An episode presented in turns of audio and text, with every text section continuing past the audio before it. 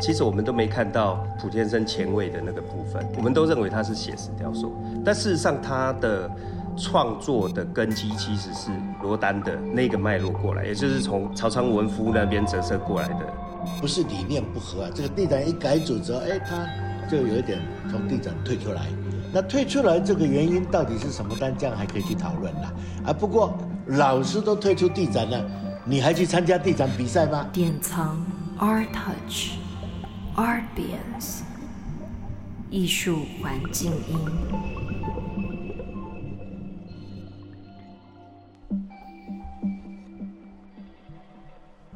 杜聪明、杨金虎、吴三连、蔡培火、杨兆佳、刘启光、连振东、林欢邦、吴志辉、王贞治、黄朝琴、张其云，这些台湾史头人，他们名留青史，也在照片中留下身影。但只有在雕塑中，他们的形象因写实而定神。然而，在如今的创作里，写实的意义是什么？写实是关于像不像的话，那又是什么样的像呢？大家好，欢迎回到艺术环境音。今天我们的编辑部临时动议，特别出外景来到嘉义，要与大家聊聊一位雕塑家。他在市场还没形成的日治时代与戒严时代里，依靠写实雕塑创作生存。他是普天生。普天生生于民国与大正的元年，是继黄土水后第二位赴日留学雕塑的台湾美术家，也是台湾画伯陈澄波的女婿。在那个连补助与市场都还没有的大环境里，他是极少数能以雕塑创作养家活口的雕塑家，也为台湾的雕塑普及教育奠定了重要的基础。最近，在嘉义市立美术馆由国立台南艺术大学艺术史学系助理教授徐远达策展的《定神普天生台湾头人巨制》这个展览，从二月二十三号到五月二十九日于嘉美馆展出。以来自米街走路雕塑、写神入形、生活风景里的普天生等三个面向，勾勒并呈现出这位出身嘉义的台湾雕塑巨擎的艺术生命。定神这档展览的作品，聚焦在普天生数量最多，也是与台湾社会历史人物最接近的类别——胸像。普天生为台湾政商头人造像的数量惊人，但较少被提出作为展览主题研究。而这正是他以写实的雕塑为台湾头人留下重要历史巨制的鸿篇。如同艺术史家萧琼瑞认为，普天生的人像塑造系列等同于艺术书写了台湾历史的一个重要时刻。首先，就请正在聆听这集节目的你，跟着我一起来到嘉义市立美术馆，听听策展人徐远达老师是怎么策划这档展览的。呃，定神普天生台湾头人巨制的这档展览哈，其实呃，我们当初在一开始我接到任务，在想象这个展览，我确实想到是呃，在国父纪念馆那一档之前的展览，或者更之前的各档展览。嗯，那我又发现呃，家属他们都非常希望把普天生所有的作品每个系列都做展出。那呃，我讲说，啊，这样的话，其实我要做这档展览，如果再循着这样的每一档展览展出，那整个探讨的内容会太接近。嗯，所以我那时候就建议馆方，就说我们是不是可以来做一档，只是普天生头像专辑的，哦，这这样的一个展览，因为在普天生的整个创作系列里面，胸像，好，也就是头像或是纪念像这种。系列其实它所占的数量最大，然后它的质量也也是很高的这样。那后来又在萧琼瑞老师的演讲、跟蒲馆长的演讲、蒲傲志馆长的演讲里面，听到就说，哎，他们对于普天生的头像，哦，被政治化的印象，嗯，好的那个部分，那其实我们后来检视，其实那个真的只是印象，因为就。政治人物的部分其实范围不大，好，甚至是只有两三件而已，好，而且呃，肖老师在他的之前文章论述里面，他指出了，其实我们如果这样去看这些数量的，后来我们用头人去代替，好，头人，好，台语的头人的概念去代替的话，你会发现说，其实它就是一个像肖老师讲的，一一的是这个台湾头人历史的缩影。好，那那所以我们后来就觉得，哎，既然在普天生自己的美学跟呃创作最旺盛的时期的作品，跟他的美学，还有呃在数量上都这么重要的话，那为什么我们不来展这一块，作为大家更进一步认识普天生的的展览？这样，这是我们跟之前展览想要区隔出来的一个想法。嗯嗯嗯嗯，因为普天生老师他的呃作品跟创作脉络其实很不一样，他他不是那种。应该说他不是那种很很个人式的，自己窝在工作室里面想雕塑的那种 high art 的部分。嗯嗯嗯。他其实他的作品是很跟社会这样子去，因为他的家庭要顾嘛。对。然后这些种种因素，其实呃，我觉得让我有一个问题想再问阿达老师，就是说，嗯，那现在我们来看这个胸像，你觉得他除了在历史的这块，然后。呃，有留下，就是像中研院他们把蒲蒲老师的作品全部建档，然后作为历史一个很重要的见证。这样，那在雕塑这块呢，也许可以请阿达老师谈谈写实雕塑的这个脉络。OK OK，其实写实雕塑应该说这样啊，其实我们都没看到普天生前卫的那个部分。嗯，好，我们我们都认为它是写实雕塑，但事实上它的创作的根基其实是呃罗丹的。那个脉络过来，也就是从曹昌文夫那边折射过来的罗丹的概念，好，所以它它具有一个前或是说现代主义雕塑的一个概念在里面，只是在嗯前期，因为他做的是头人像，所以他没有办法做太多的表现在在里面，因为因为毕竟台湾的整个社会的接受度还没有办法做成罗丹那种整个。好，现代主义，呃，应该说印象派雕塑的那种肌理，嗯，很狂放肌理的的表现，好，所以其实，在这一块里面，它稍微的，我觉得有压抑这一块，好，前卫的部分，为什么呢？当你看他塑他呃妻子像跟他大女儿像的时候，其实他是有试图要去简化或是肌理化他的表面跟。跟整个造型，尤其他女儿那种块状几何化的表现方式，嗯嗯，好，所以所以其实那一块其实是被忽略的，我们都只看到他写实的能力这样。那话再谈回来，就是说，其实，在日治时期延伸到台湾战后的这一段时间，我们必须要谈的是，我们并没有一个西方写实的这个传统，甚至也没有学院。好，所以普天生在。写实跟印象派的这种呃现代主义造型的这一个区块，在这个时间点上，它占有一个非常重要的角色。那我们断不可能用当下当代的观念去观看那时代的一个美学，然后去批评它是一个传统的。好，但是在当时，它确实是占有一个非常重要的前卫的立场。好，因为因为对于台湾人，尤其在日治时期来讲，你有的是呃黄土水为文所批判的这种所谓的寺庙的那种象征型雕塑或传统雕塑，但是没有这种所谓的西化的现代雕塑或是说写实雕塑在里面，所以其实在当下他们是非常前卫的艺术家的。我我觉得这个是一个艺术史的每一块砖要把它清理出来堆叠。重新建构一个台湾史的这个概念所进行的一个展览，这样。嗯嗯嗯。哎、欸，那那个，我觉得这一次有趣的是，阿达老师你用定神这个标题，嗯、好像把它搬到美术馆的展场，然后再去好好去看这些雕塑，然后还有它的雕塑的脉络这样子。对，其实写实这一个技法，就普天生来讲，是细节跟。他所谓的对于气质的观察，其实是细节的堆叠，他就是利用这些所观察到对象的这个细节去堆叠出对方深情的。嗯，那这次展出的作品有什么可以举例的吗？哎，有一个比较不起眼，但是其实我们发现，就普天生的史料，他自己有直接用语言表达的，因为普天生老师讲。对于他的美学，他认为作品自己会说话，所以他很少再讲他的作品。但他有一句讲到，就是说，意思就是说，你你要表现这个视障人士很容易啊，好，但是你如何能表达一个印雅人士的特质出来？所以在他的作品里面有一件叫《哑巴小姐》，这件我觉得是展现普天生美学很重要的一件作品，因为它有一个他的创作字数的印证在里面。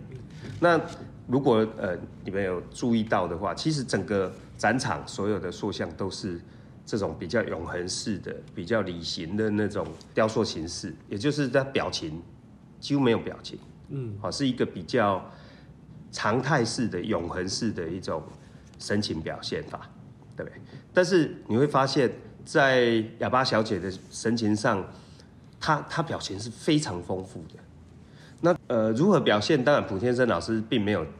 加以多做说明。但是呃，我们在讨论的过程，我就发现到有一个现象，或许可以表现普天生的这种概念，就是疫情期间。唯一没有戴口罩的人就是那个手语的先生小姐，对不对？那为什么他们不戴口罩？后来他们解释是说，那个是他们的语气。也就是说，呃，比如说，呃，我要去你那里，这件事情，他可以是开心的、不甘愿的，或是没有表情的、没有感觉的。这个在他们他们比手语里面句子是这样，但是。情绪，我们可以用语调去表达，但是表情就是他们的语调。所以，所以那一件为什么特别有表情？是普天生用他的观察那些细节，去堆叠出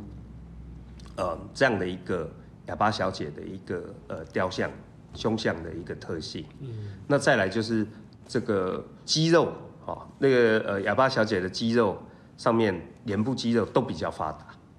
就是好像我们咬槟榔的人，嗯嗯，啊，这个这个咬合的这个肌肉会比较发达，其实是有这样的。如果他们经常去做表情，现在他们肌肉、脸部肌肉会跟我们不大一样。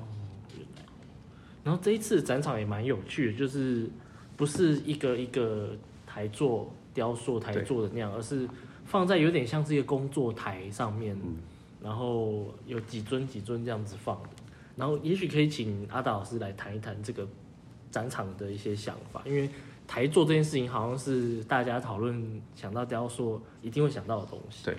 台座的表现形式其实是呃我们这个展览非常重要的一个课题。从我开始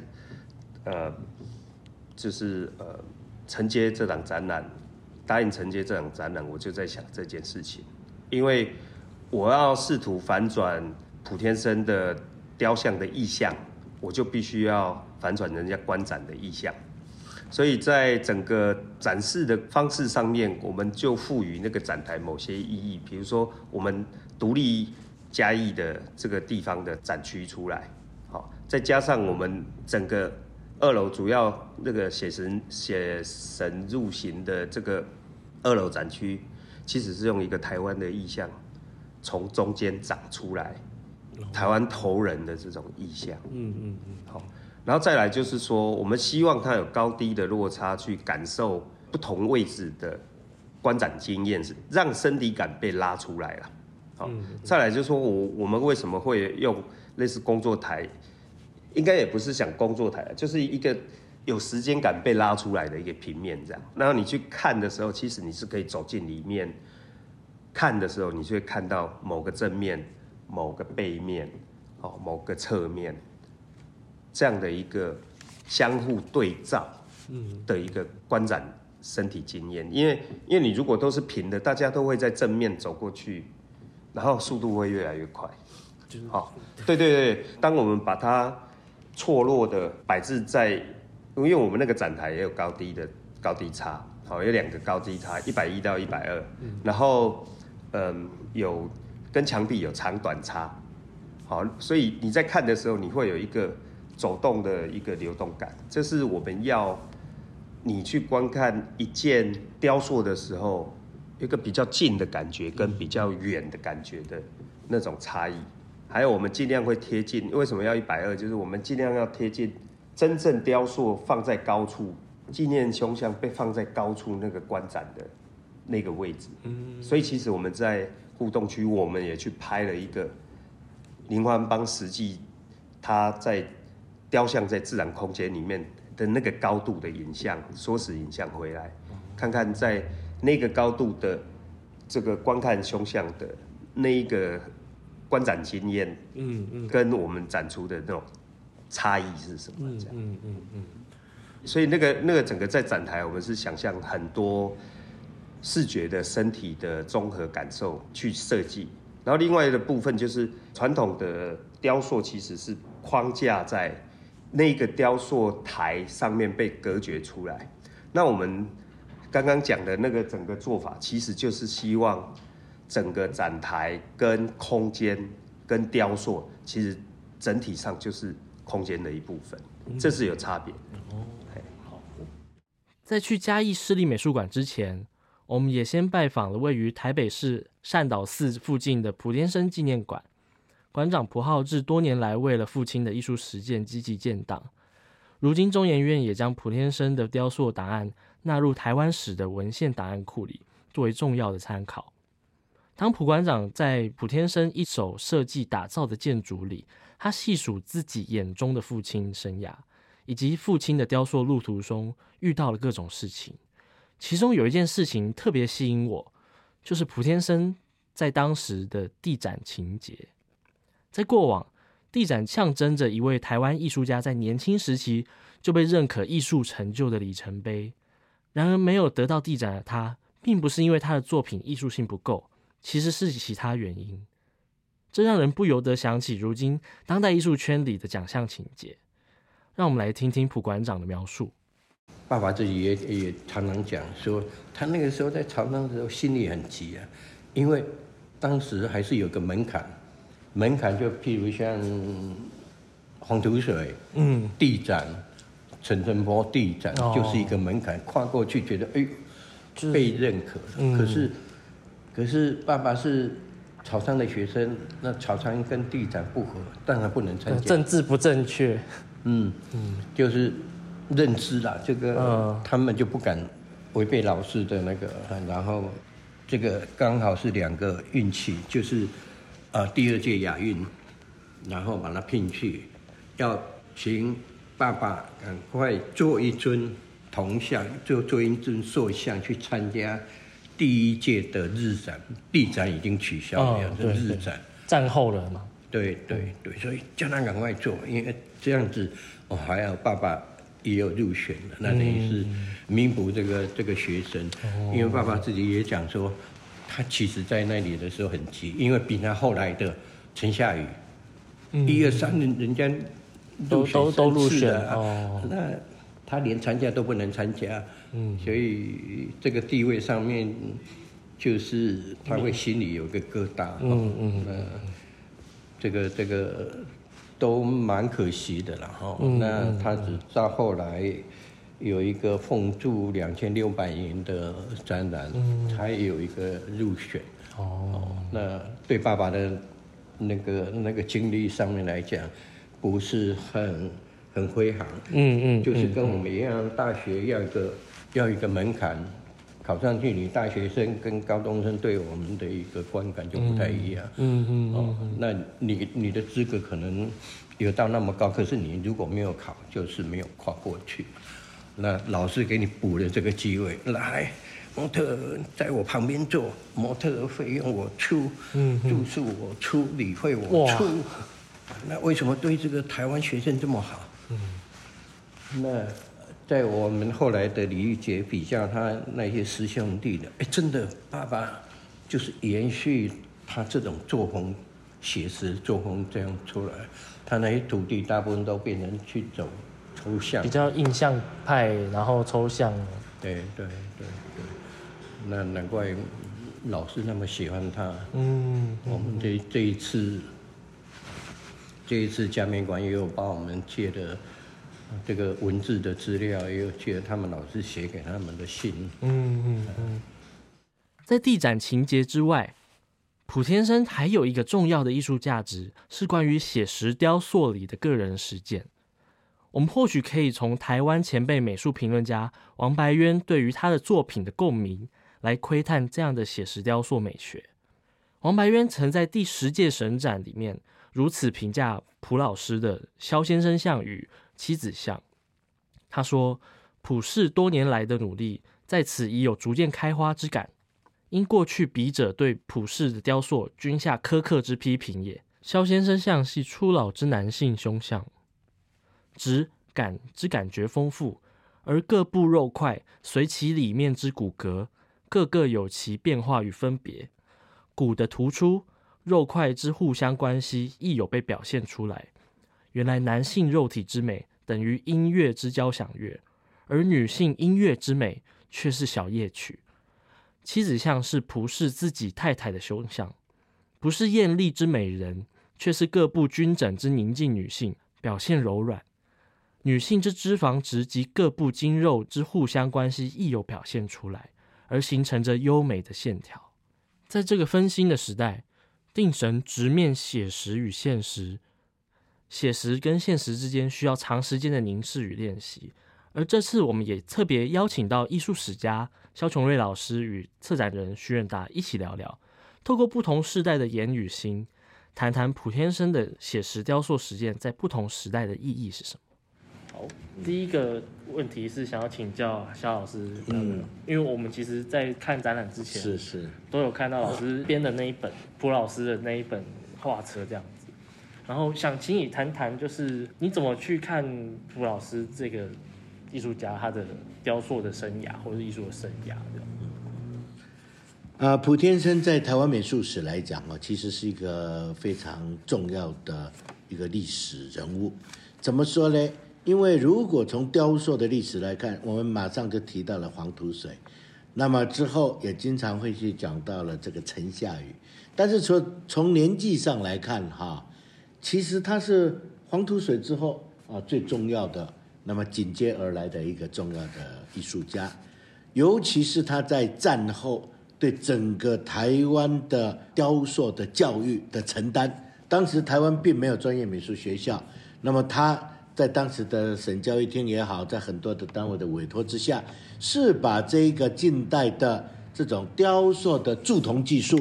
那么整个啊培养出来啊下一代非常多的传人，最重要的一个老师啊。那么另外一点，从艺术上来讲哈，他其实在战后的所有的公共艺术的这个制作上，他也是一个台湾最具代表性的人物啊。啊，不过长久以来啊。台湾的这个政治上的一个变迁呐、啊，一直从国民党时代，台湾的社会里面有某一种对国民党的疑虑，因为尤其二二八之后，那么一直到了好，现在开始要解严了，哎，开始一些反对势力出来了，哎，开始有很多的啊不同的声音，甚至延到延到现在，昨天晚上都还有人为郑成功站在这一个火车站前面有意见，这个当然无形中。啊，从嘉义的这个吴凤啊，这些啊，普天生啊，都会面临一些挑战啊。不过，我们如果从一个比较高的历史来看哈，普天生为台湾的整个雕塑所奉献，跟他凝塑出来的一个成就，他还是一个台湾艺术史上啊值得深刻研究啊、长久被认识的一个重要艺术家。然后，呃，因为我们之前有。也有拜访过蒲馆长，是。然后他其实谈到一个，我不知道，也许两位老师也许可以回答，就是他谈到一个蒲先生老师的一种地展情节，嗯嗯，就是像刚刚老师您讲黄土水、城下雨，其实都有得地展。然后他他的解释是说，因为那个他在日本的老师，那个雕塑家，他跟地展的这个理念不是很合，所以其实。在那个体系上面，他是有一点被排拒在外的。这个部分好像是不是也影响了日后世人对这个雕塑家的评价？就是这些地展啊，或者这些奖项啊，这些。台湾的这个雕塑哈，事实上从一开始有黄土水这样的人出现了，但是你如果仔细去看呢，黄土水事实上在台湾的社会里面呢，并没有留下太多作品。那么最重要啊，他的这个系统从啊，东京美术学校出来之后，他事实上是跟日本皇室有很深刻的啊一个连结。那么之后，台湾呢、啊、开始认识到他，他几次的得奖之后，啊，有很多的这些像这个台湾铁道公司啦什么，会请他做一些小型的东西啊。所以台湾在那样的一个时代啊，事实上对于所谓的雕塑家的认识，是还停留在比较传统的那些工匠的庙宇的神像啦、木雕啦啊这一些层面上啊。那么像普天生这样的人呐、啊，他事实上原来去日本也是要学东洋画的嘛，哎，但是他后来进入了一个朝仓文夫哈的这个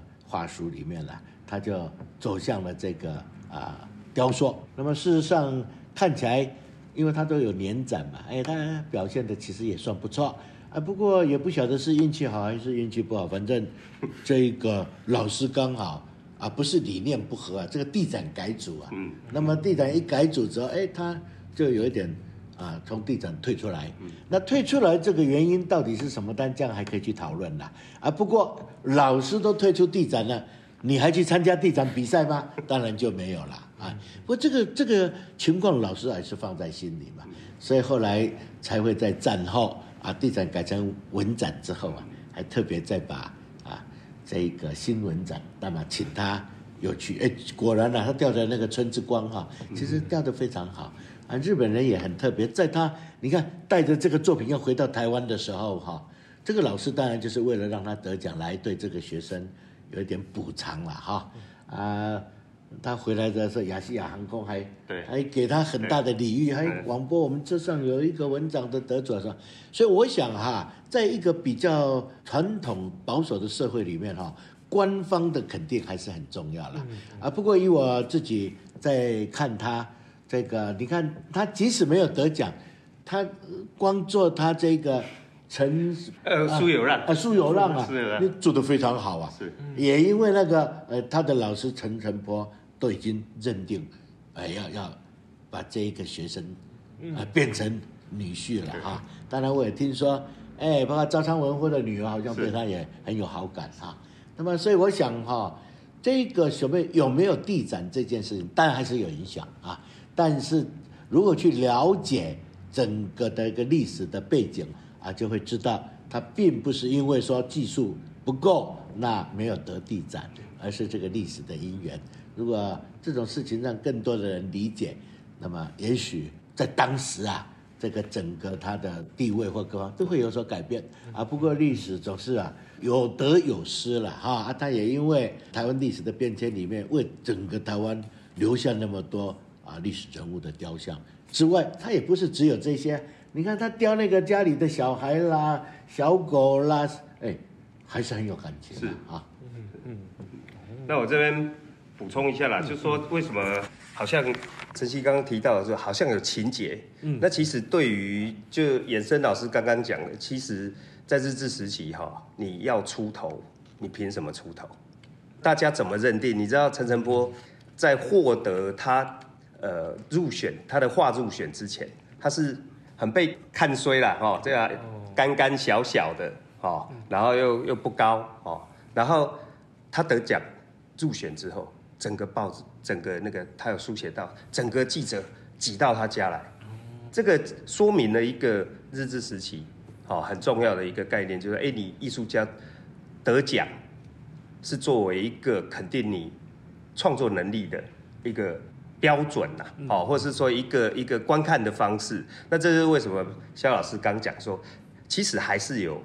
失落，因为你这么厉害，其实对于一般人来讲，他是看不出来的。像苏有让这个艺术家雕塑他自己，他自己看像不像，应该也心里有底。他还是要找陈澄波来帮他鉴定。所以其实地展有没有入选，当然不能代表，像刚刚肖老师讲，不能代表这个呃普天生他的创作能力。但是对于整个社会来讲，它是一个对你能力的一个观看的标准，或是说一种荣耀感呐。所以这种荣耀感其实。后来他们老师曹昌文夫就有在这个部分特别的邀请他到日本再进行创作，这样。嗯，其实嗯、呃，后来我看关于写实雕塑这块，就是曹昌文夫跟他之间的关系，感觉好像他承接了这个写实的脉络，但是曹昌文夫其他的学生那个听蒲馆长讲到啊，就说在那时候大概五六零年代的时候，已已经慢慢越来越多其他雕塑的学生在学学抽象，在摸索抽象的部分，但是呃蒲老师他还是坚持在写实这块，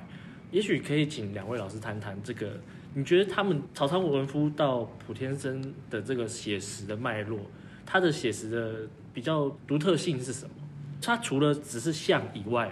他的那个像是什么样的像？啊，我想这一次啊，呃，这个嘉义美术馆哈的这个展览取这个名字非常好，定神了哈。那么很简单的讲，呃，所谓的像这这个字哈啊，其实是很难去界定。你知道像哈，你可以是有人字边的像，也可以是。那个真相的像，那么这个当中啊，其实像与否，除了是我很简单讲，一百年后谁知道像不像呢？哎，所以啊，那个像不像是对很多认识他的人知道他哎说像啊不像啊，但是那个像不像不重要，为什么？到最后他是表现的什么神嘛？嗯，那个神态或是那个精神的状态，哎，那才是重要的。我想胡天生呢，他在这一方面他是有。啊，独特的那个哈，呃，我们当然不是要去做比较了，但是以以这个黄土水来讲哈，你知道什么叫像啊？所以啊，这个像也许只是我们一般概念当中说啊，它像个，但是它最少像个人，但是这个人重不重要啊？哎，这就是他的啊这种精神状态啊。我想他讲过一个非常有趣的，说怎么雕出一个盲眼的人？哎，怎么雕出一个？啊，不会讲话的人，哎，他有没有讲话？你怎么啊？怎么看得出来？哎，但是他用台湾话来讲，会足特别嘞。嗯，那个一高阿面好玩嘞。哦，其实他有一种苦闷，有一种特殊，有一种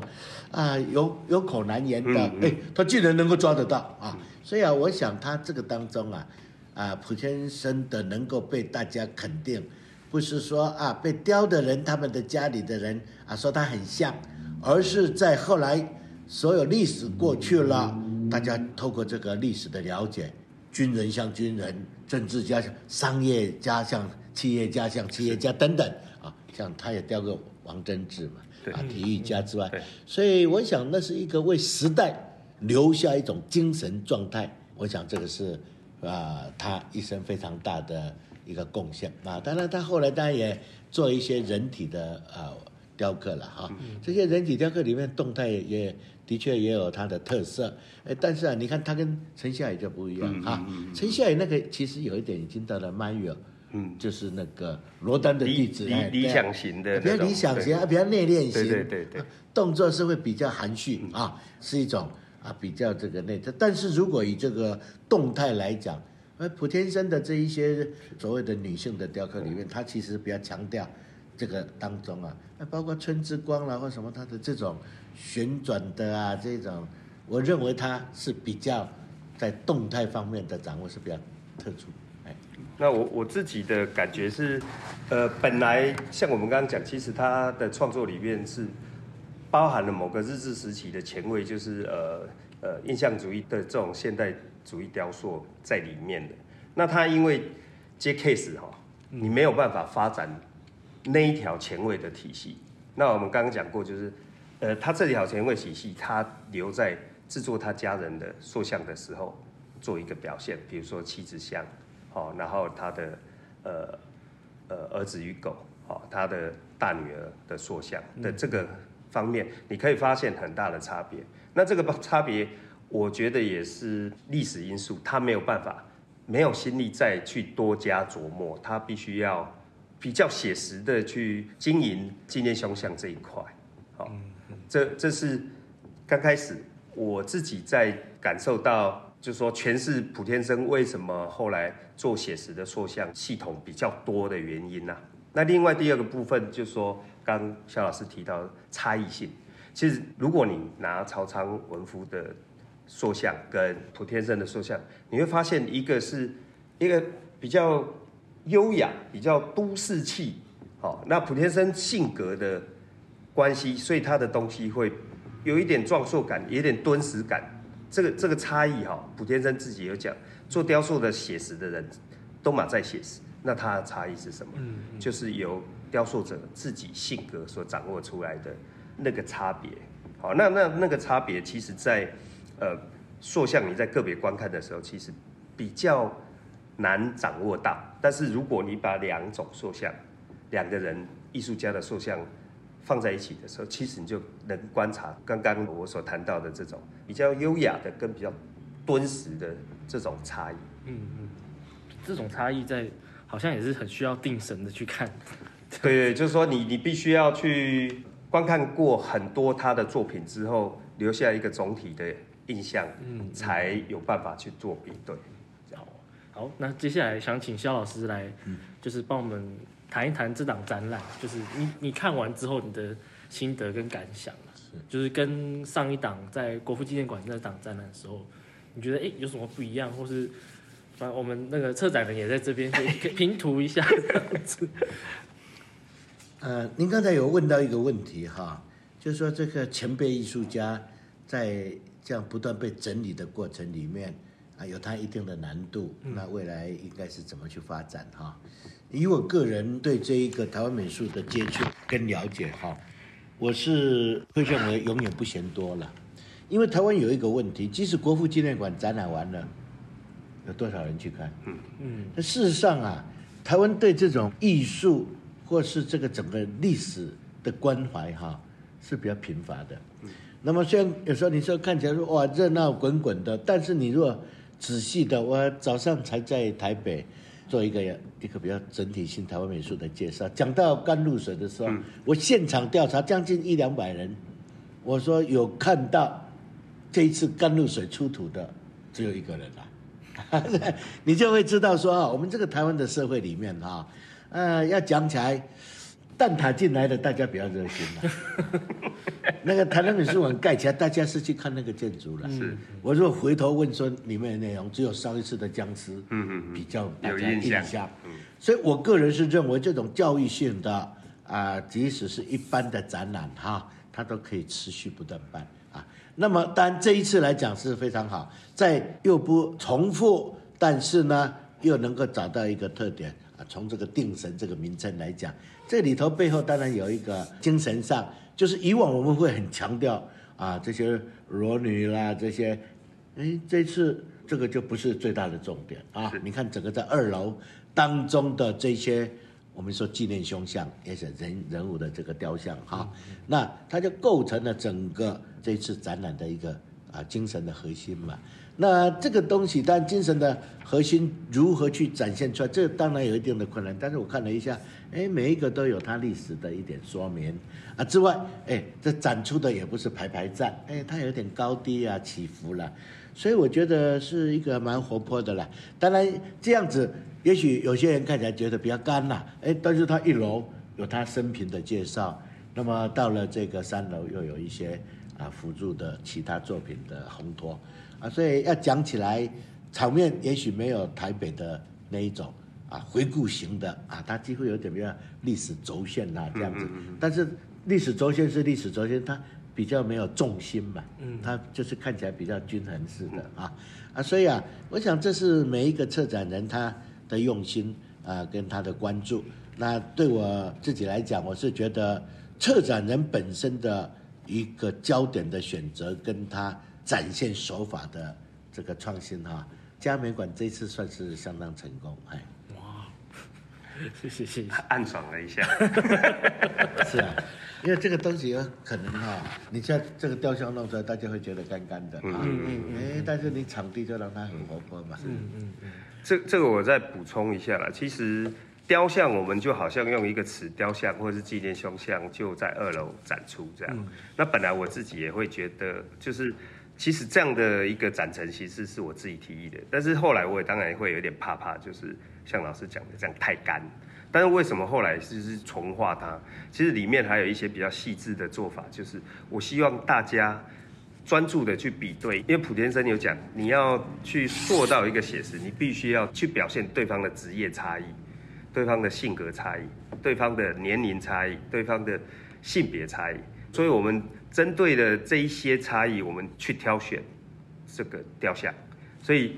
如果你仔细去看它的历史说明或这个身份说明，你会发现它里面有政治的啦、商业的啦、哦地方的，好，比如我们刚刚讲嘉义的跟全台湾的，好，那跟文化的，好，跟这个民主社会社运的，好，然后这个比如说像欧豪年这种艺术的，好，然后教育的张其云这种教育的，然后政治的连振东这种政治的，男性跟女性，我们都有在这里面进行挑选，要不然八归尊起不要那等，好，所以我们的考量会是希望在这样的一个个别差异。然后按照时序的排法里面，让大家去在观展的时候能够比对出，比如说他在呃不同年纪或是男性女性，他在肌理上面的表现做了什么样的一个差异性的表现。其实这个部分我们是希望能够让观众安静下来的去观看。这样。你如今还会留神注意写实的细节吗？下次如果在街上路过那些不知名的写实雕塑，不妨稍稍停下来，观察他们又是如何被定神的。艺术环境音编辑部临时动议，我们下次见。